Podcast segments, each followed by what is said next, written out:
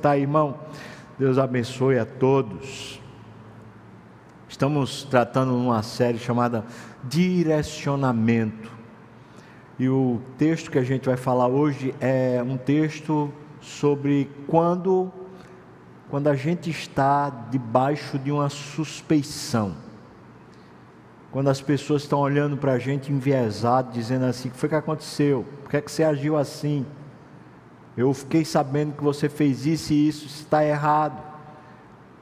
E quando uma circunstância como essa acontece, às vezes relacionamentos são rompidos, às vezes a gente fica profundamente magoado, às vezes a gente sai, sai da igreja, a gente diz, nunca mais eu vou para aquela reunião familiar.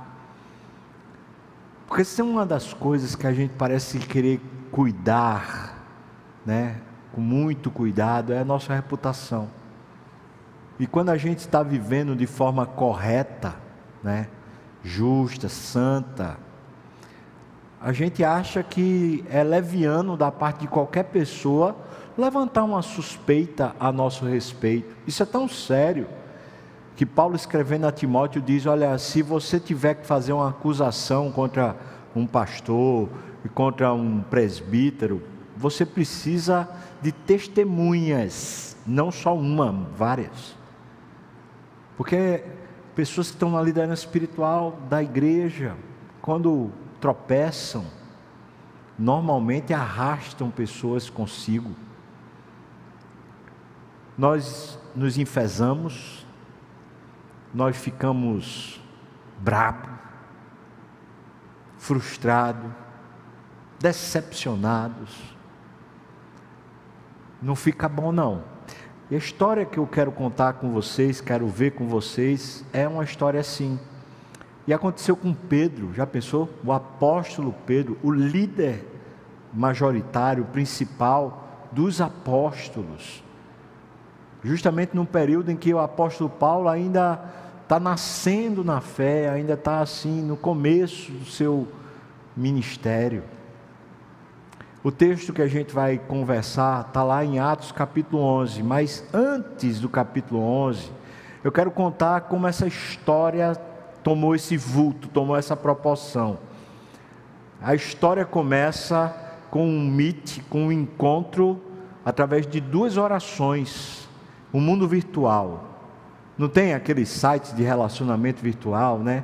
Para poder a pessoa encontrar de repente um, sei lá, uma pessoa querida, um namorado ali, sai casamento. Pois bem, essa história começa de um encontro virtual, mas é um encontro a partir de duas orações. Duas pessoas estão orando na mesma, no mesmo momento, elas estão orando ali e Deus está ouvindo as duas orações e Deus está respondendo as duas orações, promovendo um encontro entre essas duas pessoas. É lindo isso. Eu fico assim Deus resolveu usar duas orações para ampliar o seu reino. Vamos lá. Primeiro homem que eu estou falando, que estava orando, é um centurião, cujo nome é Cornélio. Quando estou falando de centurião, você deve entender que ele é romano, ele está no território lá de, da Judéia. Entretanto, esse homem não é nem judeu e nem cristão. Ele é um gentil de fato e de verdade, é um gentil. Paulo era um cidadão romano, mas era judeu. Esse Cornélio é um gentil. Mas esse gentil que ainda não conhece a Cristo era um homem piedoso. Veja o que está lá no capítulo 10 de Atos, versículos de 1 a 5, conta essa história. Veja, diz assim: morava em Cesareia. Cesareia era o lugar principal lá na região de Israel morava em Cesareia um homem de nome Cornélio, centurião da corte, chamado italiana, piedoso e temente a Deus com toda a sua casa, que fazia muitas esmolas ao povo, povo de Deus aqui, tá? Ele dava muitas esmolas, a palavra esmola aqui para a gente soa estranho, não era aquela coisa do pedinte, não. Era aquele, vez por outra, dava uma oferta, abençoava alguém que estava precisando pagar uma conta, um ajuste de coisa. Ele ia lá e tentava abençoar as pessoas. Então, eu fazia muitas esmolas ao povo e, veja só o que diz lá, eu grifei isso. e de contínuo orava a Deus. Um homem gentil, ainda não tinha conhecido Cristo como seu Salvador, mas que de contínuo orava a Deus. O cara busca Deus de verdade. E eu vou dizer para você: nós não sabemos quem são as pessoas que vão se converter. Nós não conhecemos quem são aqueles que nós reputamos como ímpios, que vão ter um encontro com o Senhor, mas uma verdade aqui bíblica é que pessoas que buscam a Deus, elas já foram chamadas pelo próprio Espírito para se encontrarem com Ele. Cornélio é um homem que busca a Deus, está aqui, bem representado. Diz assim que ele era piedoso, diz isso com todas as letras, ou seja, um homem que procurava andar com Deus e de contínuo orava a Deus.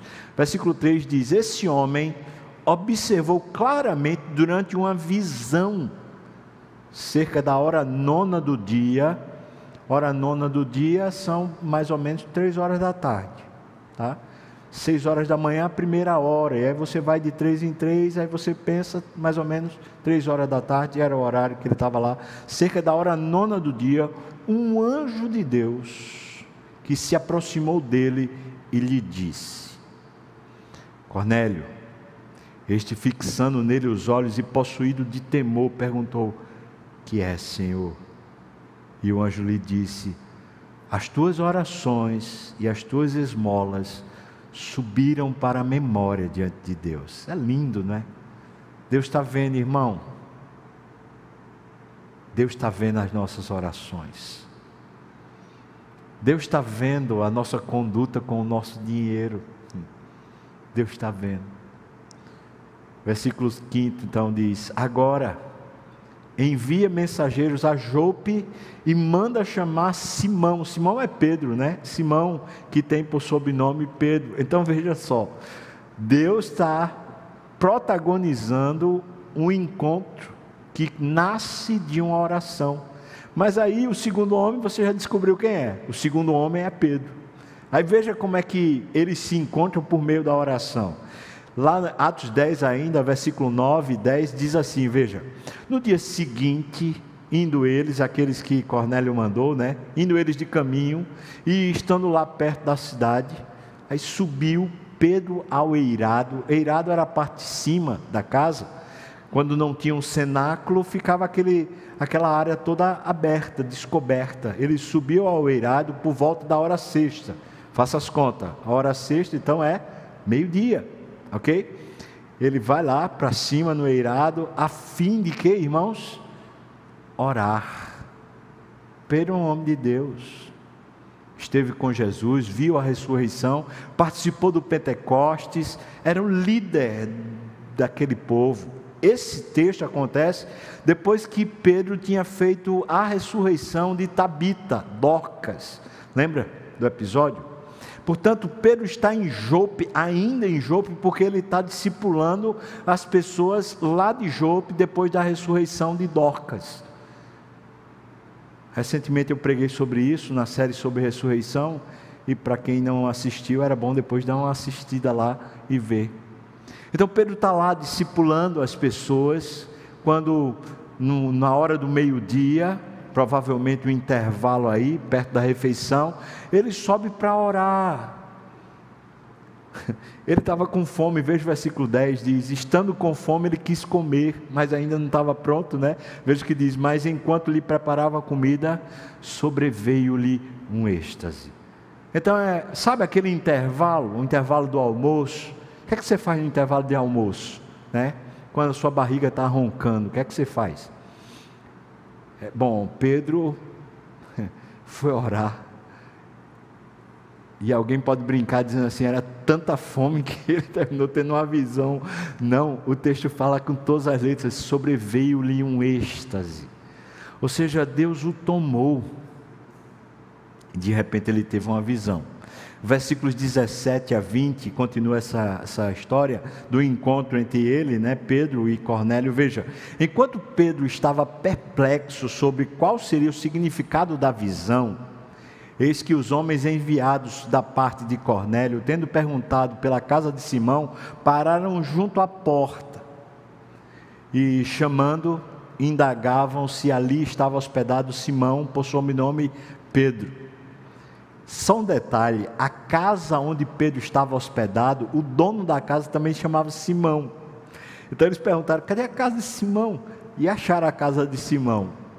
E aí, quando chegaram lá, eles queriam falar com Pedro, não o dono da casa, mas esse apóstolo. Né?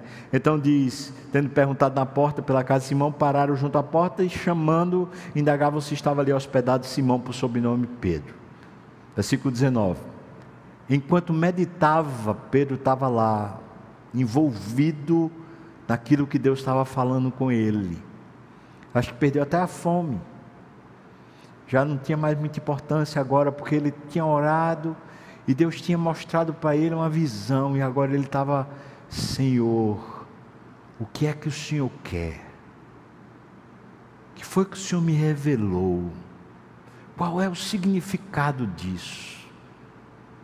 Ele sabia que vinha um direcionamento de Deus. Ele sabia que daqui a pouco estava na hora de viver uma nova história com Deus. Então ele estava lá, absolvido. Enquanto Pedro meditava acerca da visão, Disse-lhe o Espírito, e veja que está com E maiúsculo, é o Espírito de Deus, o próprio Espírito Santo, a terceira pessoa da Trindade, disse para Pedro: Estão aí dois homens que te procuram. Levanta-te, pois, desce, ele ainda está no eirado, desce e vai com eles. E veja, eu grifei isso, nada duvidando. Sabe por quê, irmãos? É importante esse nada duvidando porque já estava havendo uma grande perseguição contra os cristãos, especialmente os apóstolos, para serem mortos. Agora você imagina, chega um grupo de pessoas mandado pelo centurião romano. Você acha que, que o apóstolo vai? Então o Espírito vai lá e diz para ele assim: nada duvidando, fui eu que mandei. Então você desce lá e vai lá. Versículo 20 no, é, 20 no final, né? Porque fui eu quem os enviei. Então você vê, é uma reunião que acontece primeiro no céu, duas orações, e Deus está preparando o palco, o palco desse, dessa história. Deus está usando duas orações para ampliar o seu reino, o reino de Deus, aqui no mundo. Você já pensou o valor da nossa vida de oração para Deus? Você já pensou quantas coisas Deus quer direcionar na nossa vida e Deus quer agendar e preparar enquanto a gente ora? Você já pensou o quanto Deus quer usar a oração para direcionar a nossa vida? Às vezes a gente resume a oração a pedidos, mas esses homens aprenderam com Jesus que orar não é só pedir, Orar é buscar, é bater na porta até encontrar o Senhor. Orar é querer intimidade com Deus. E agora a gente encontra dois homens que estão tendo intimidade com Deus: Cornélio, porque é piedoso, e continuamente orava, e Pedro, que andou com Jesus, que viu a ressurreição, que recebeu o Espírito, que agora tinha acabado de ressuscitar uma menina e agora está sendo usado né, por Deus para ir à casa de Cornélio. Pois bem, irmãos, foi exatamente esse encontro que ensejou uma suspeição a respeito de Pedro. E vou lhe explicar. Veja só, um judeu que realmente fosse piedoso, fosse homem sério com Deus, não entrava na casa de um gentil. Não entrava. Porque ao entrar era como se ele estivesse negando a fé, como se ele fosse maldito. Então era um, um, uma, uma condição sine qua non. Você não vai nem para o território do gentil e nem vai para a casa de um gentil. E veja, duas orações estão ampliando os horizontes do reino de Deus aqui na terra. Ambos estão né, se submetendo a que Deus está mandando, e Pedro vai.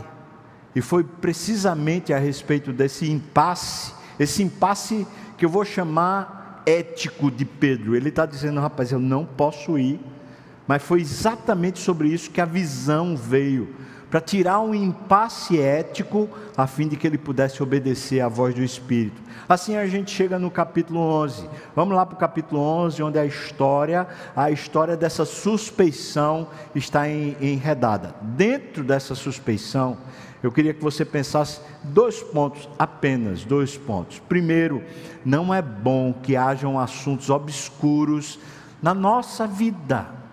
Não é bom. Quando a gente foge, quando a gente finge, quando a gente negligencia, a gente não anda com Deus. Essas coisas têm um incrível poder de sepultar a vida da gente, de matar a vida, especialmente a vida espiritual. Então, assuntos obscuros precisam ser resolvidos.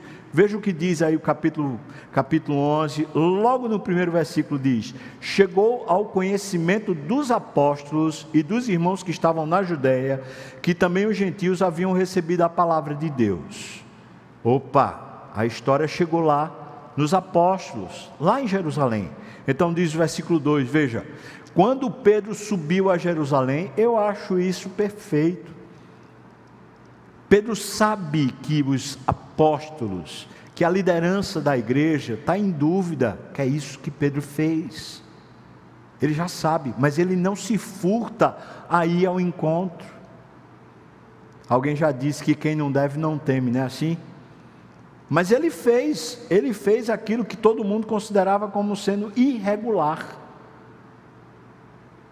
Como, como se livrar desse impasse? Pois eu vou dizer para você: tudo aquilo que Deus nos conduz através da nossa intimidade, Deus é quem, é, é quem respalda, é quem garante a nossa reputação. Então veja, notícia chegou né, lá, e, e óbvio que quando chegou em Jerusalém, isso levantou uma série de interrogações a respeito de Pedro, a suspeição está feita. Então Pedro vai para Jerusalém, versículo 2, e os que eram da circuncisão, ou seja, os judeus, o arguíram, perguntaram, questionaram, avaliaram. Ou seja, vamos conversar a respeito disso, dizendo, versículo 3: entraste em casa de homens incircuncisos e comeste com eles. Veja que eles não estão assim, fazendo uma pergunta, eles estão afirmando.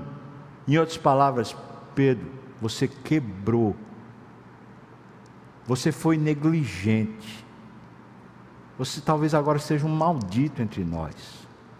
Como é que você faz um negócio desse? Pedro, é sério, Pedro. A gente não está aqui de brincadeira. Interessante, né, irmãos? Sempre vale o benefício da dúvida. Os caras ouviram falar que Pedro tinha feito isso. Será que não era melhor eles terem perguntado? Pedro, a gente ouviu falar disso. O que é que o senhor acha? Foi ou não foi? Não. Eles afirmam, Pedro, você fez besteira. Se fosse você depois de ter tido toda essa experiência com Deus, tendo obedecido a Deus, se fosse você, como você reagiria? Quando chegam esse grupo de pessoas e lhe acusa, sem lhe perguntar, como você reagiria?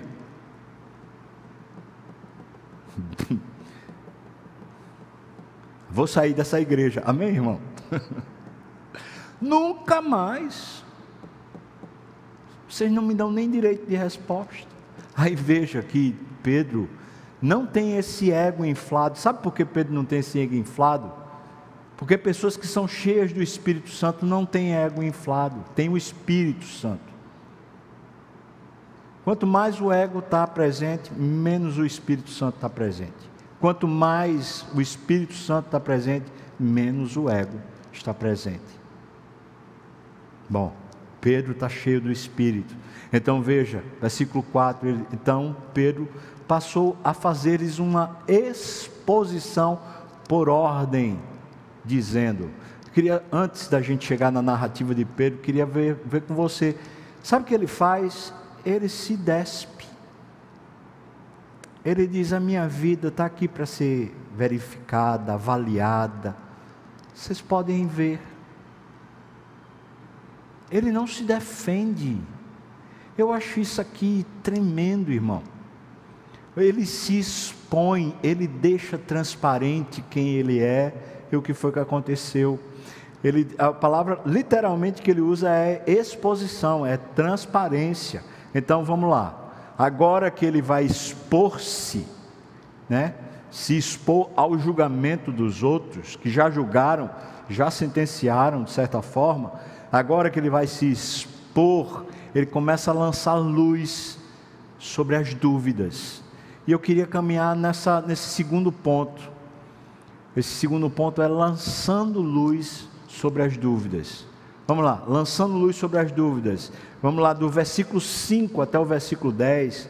Eu queria dizer para você: pessoas espirituais, por mais piedosas que sejam, não estão acima das suspeitas, mas são iluminadas e iluminam através da oração.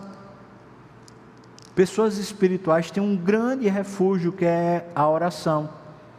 Por isso elas são iluminadas e elas iluminam qualquer coisa. É isso começa a tornar claro as suas vidas, porque elas têm um lugar onde elas colocam todas as coisas diante de Deus. Veja como diz aqui o texto no versículo 5 até o versículo 10. Ele começa a narrar: Eu estava na cidade de Jope orando e num êxtase eu tive uma visão, em que observei descer um objeto como se fosse um grande lençol debaixo do céu, pelas quatro pontas, vindo até perto de mim, e fitando para dentro desse pano, né, para dentro dele os olhos, eu vi quadrúpedes da terra, feras, répteis e aves do céu. Ouvi também uma voz que me dizia: Levanta-te, Pedro, mata e come. Ao que eu respondi: de modo nenhum, Senhor. Ele sabia que era Deus, né? Senhor, porque jamais entrou na minha boca qualquer coisa comum ou imunda. Versículo 9: Segunda vez falou a voz do céu ao que Deus purificou, não consideres comum. E isto sucedeu por três vezes, e de novo, tudo se recolheu para o céu. Ele conta a experiência do êxtase que ele teve. Mas veja que está em voga a questão da oração. Pois eu preciso dizer para você que antes de qualquer defesa, a grande defesa precisa acontecer diante do Supremo Juiz. O que aconteceu e o que foi vivido, foi vivido debaixo de oração. E é isso que ele está dizendo, logo de cara foi oração e foi condução de Deus. Aí veja o segundo ponto, né? Lançando luz sobre as dúvidas. Segundo ponto: pessoas espirituais não estão acima de suspeitas, mas são dirigidas pela voz do Espírito Santo. Versículos 11 e 12. Veja o que diz: Eis que na mesma hora, enquanto eu estava vendo lá o pano, o pano foi recolhido para o céu. Diz que na mesma hora pararam junto da casa em que estávamos três homens enviados de Cesareia para se encontrarem comigo. Então, veja só, o Espírito me disse que eu fosse com eles sem hesitar. Foi exatamente o que aconteceu. Pessoas espirituais são conduzidas pelo Espírito. Elas não estão acima da suspeita, mas elas sabem que foi Deus. E é por isso que elas ficam seguras e garantidas porque Deus foi quem as conduziu. Não foi a vontade, não foi o ego, não foi o desejo, não foi o comentário, não foi o disse-me-disse, não foi ninguém, foi Deus. Pessoas espirituais não estão acima de suspeitas, mas elas sabem e elas são conduzidas pelo Espírito, a voz do Espírito é quem lhes dirige, e isso é que dá paz, isso é que dá integridade. Não precisa ser defendido porque é Deus, não tem a ver consigo, tem a ver com um projeto que, é, que nem ele tinha entendido ainda por completo, mas simplesmente ele foi, e ele está dizendo isso. Eu não entendi, não, povo de Cesareia, já pensou? E, aí o Espírito disse: vai sem hesitar. E ele disse: então eu vou. E aí eu fui. Não é legal? Aí chega o terceiro ponto, veja, lançando luz sobre as dúvidas que pairavam. Terceiro ponto, o Espírito sempre providencia um testemunho favorável ou um recurso favorável. Veja que no caso aqui, ainda no versículo 12, diz: Foram comigo também estes seis irmãos que viram tudo, né? E entramos na casa daquele homem que era gentil. Versículo 13: E ele nos contou como vira um anjo em pé na sua casa e que lhe dissera: Envia a Jope e manda chamar Simão, por sobrenome Pedro, o qual te dirá palavras mediante as quais serás salvo, tu e toda a tua casa. Veja o que, é que, Paulo, o que, é que Pedro está dizendo. Pedro está dizendo: Eu fui porque o Espírito Santo tinha mexido com ele lá, do mesmo jeito que tinha mexido comigo aqui. Isso era um projeto divino, eu nem sabia, mas eu estava indo em obediência. Veja que é isso que ele está falando. E ele só está contando a história. Mas não é interessante que Deus providenciou para que fossem com ele seis irmãos que agora estavam ali para poder dizer, rapaz, foi assim mesmo que aconteceu. Ou seja, não era simplesmente a voz de alguém, não era simplesmente Pedro o dizendo assim: por que, é que vocês estão me duvidando de mim? Eu sou Pedro, estão lembrados de mim? Sou eu. Não. Tinha testemunha, porque Deus, enquanto estamos vivendo essa vida de obediência, de piedade, cheios e conduzidos pelo Espírito, Deus também providencia os recursos, os testemunhos, as necessidades a fim de que a nossa reputação seja guardada, seja protegida. Então, chegando no ponto 4, lançando luz sobre as dúvidas. Pessoas espirituais, elas não estão acima da suspeita, mas são usadas pelo Espírito Santo para a salvação dos outros. Veja o que diz o versículo 15 e 16. Quando, porém, eu comecei a falar, caiu o Espírito Santo sobre eles. Está lá na casa. E de repente, quem entra na casa é o Espírito Santo. Como também tinha caído sobre nós lá no princípio. Vocês estão lembrados, irmãos apóstolos? Né? Versículo 16. Então, eu me lembrei da palavra do Senhor quando disse: João, na verdade, batizou com água mas vós sereis batizados com o Espírito Santo. Pedro tinha sido acionado pelo Espírito Santo para entrar no mundo gentil e ali, pela pregação do Evangelho, o Espírito Santo ser derramado sobre os gentios também. Um novo flanco se abriu no reino de Deus. Agora a visitação de Cristo e o reinado de Cristo através do Espírito Santo não estava confinado a judeus.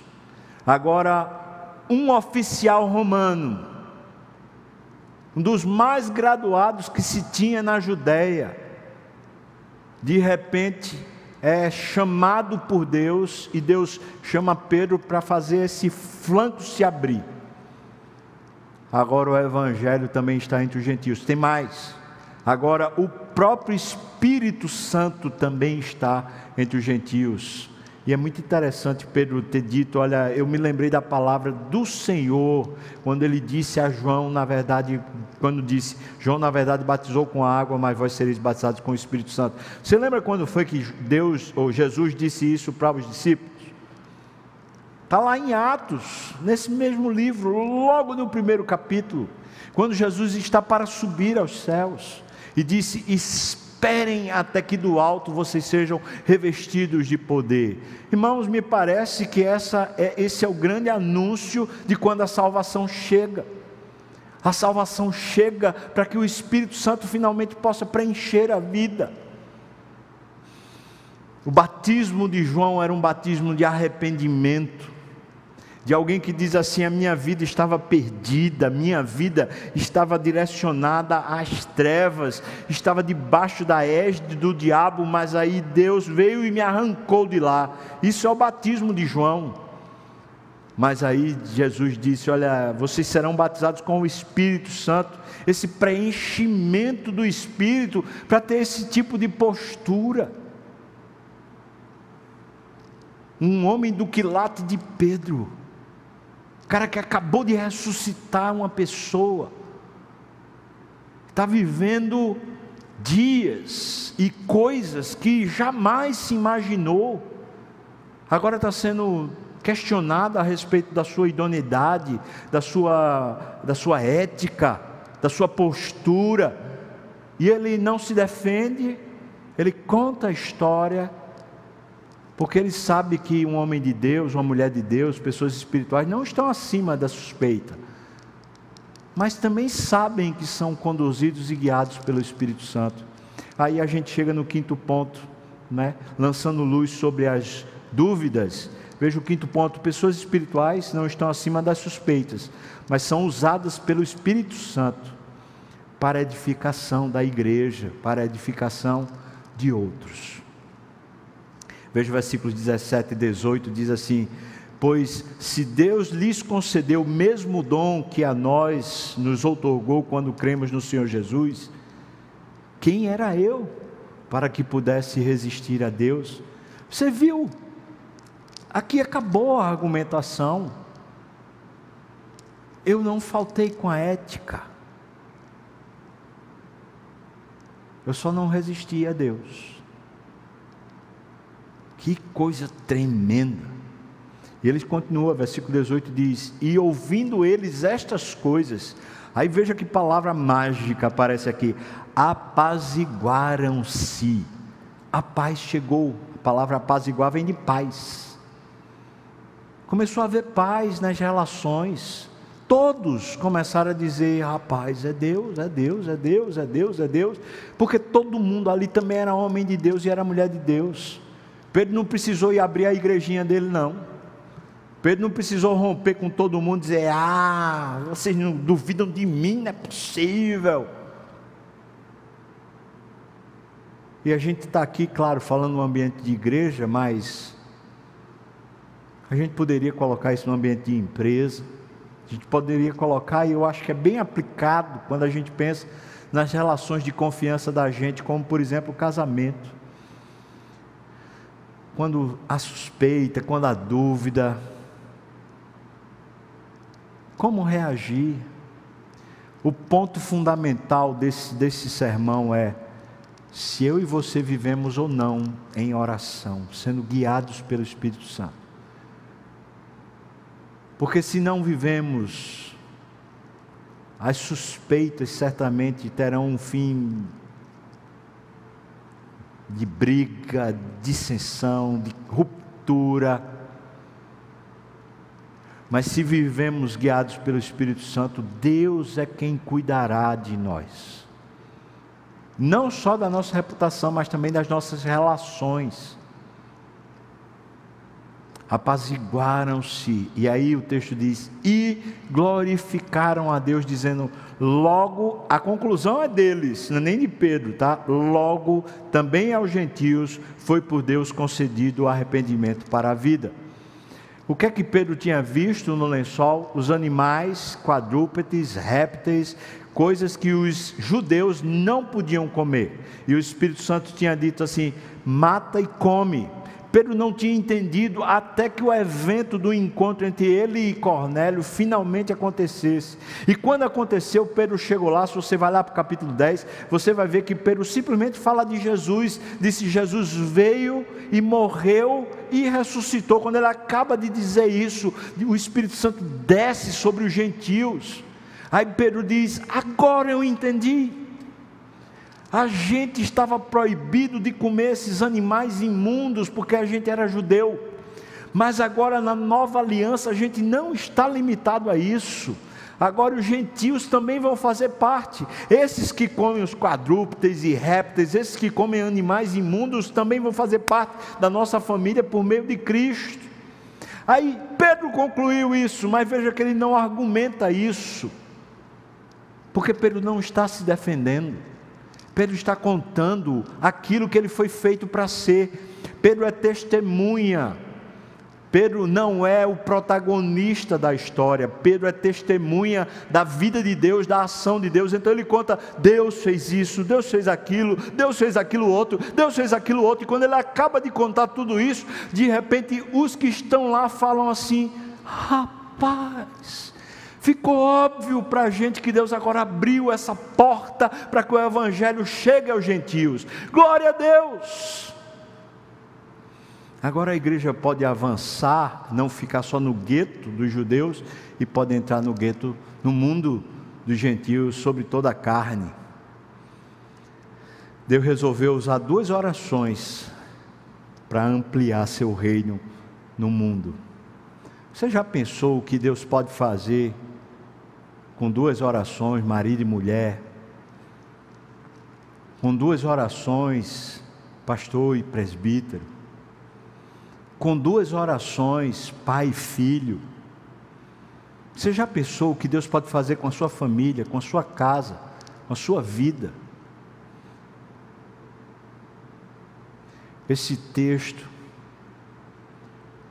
me chama para buscar direcionar minha vida. Não ter medo do que pode acontecer se Deus resolver me tomar por completo. Não ter medo. Porque mesmo que a situação fique meio, né, complicado, tal, rapaz, Deus vai cuidar. Deus vai cuidar de absolutamente tudo. O seu reino vai crescer. E a sua glória vai encher a terra. Você precisa desse poder, irmão. Esse poder de viver sob uma égide, sobre um reino, sob o comando de um Espírito Santo. Eu preciso. Estou desafiando você que está aqui, quem está em casa, a se comprometer com isso. A dizer: pode, Senhor Deus, até minha reputação ser lançada fora. Eu quero lhe obedecer, Deus. Eu quero, para isso eu preciso desse poder. Eu quero não preciso ter visão. Talvez eu tenha. Eu não preciso ter um anjo na porta da minha casa para me falar nada. Talvez eu tenha. Mas eu preciso dessa intimidade.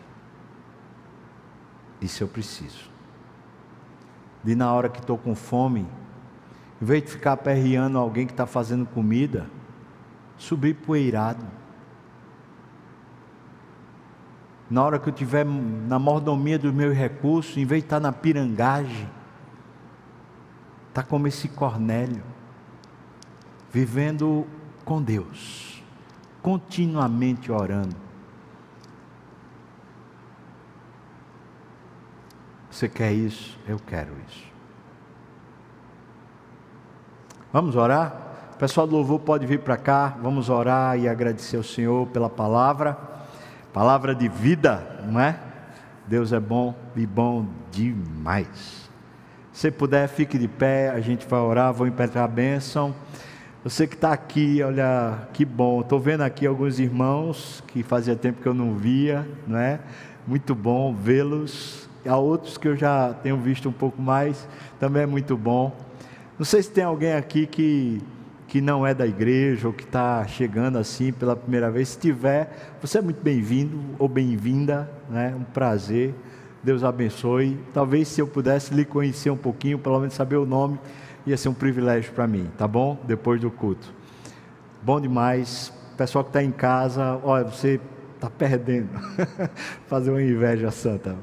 Você está perdendo, é muito bom. Vamos orar, irmãos. Quem sabe esse número de 50 aumenta, né? Já está abrindo aí os restaurantes, está abrindo a academia. Quem sabe esse decreto muda um pouquinho. Obrigado, Deus, pela tua palavra tão viva, tão eficaz, alimento para a nossa vida. Essa palavra que nos recupera em vez de vivermos chateados, brigando. Palavra que nos mostra que o Senhor cuida da nossa reputação, cuida de nós em todos os termos. Ajuda-nos, Senhor Deus, ajuda-nos.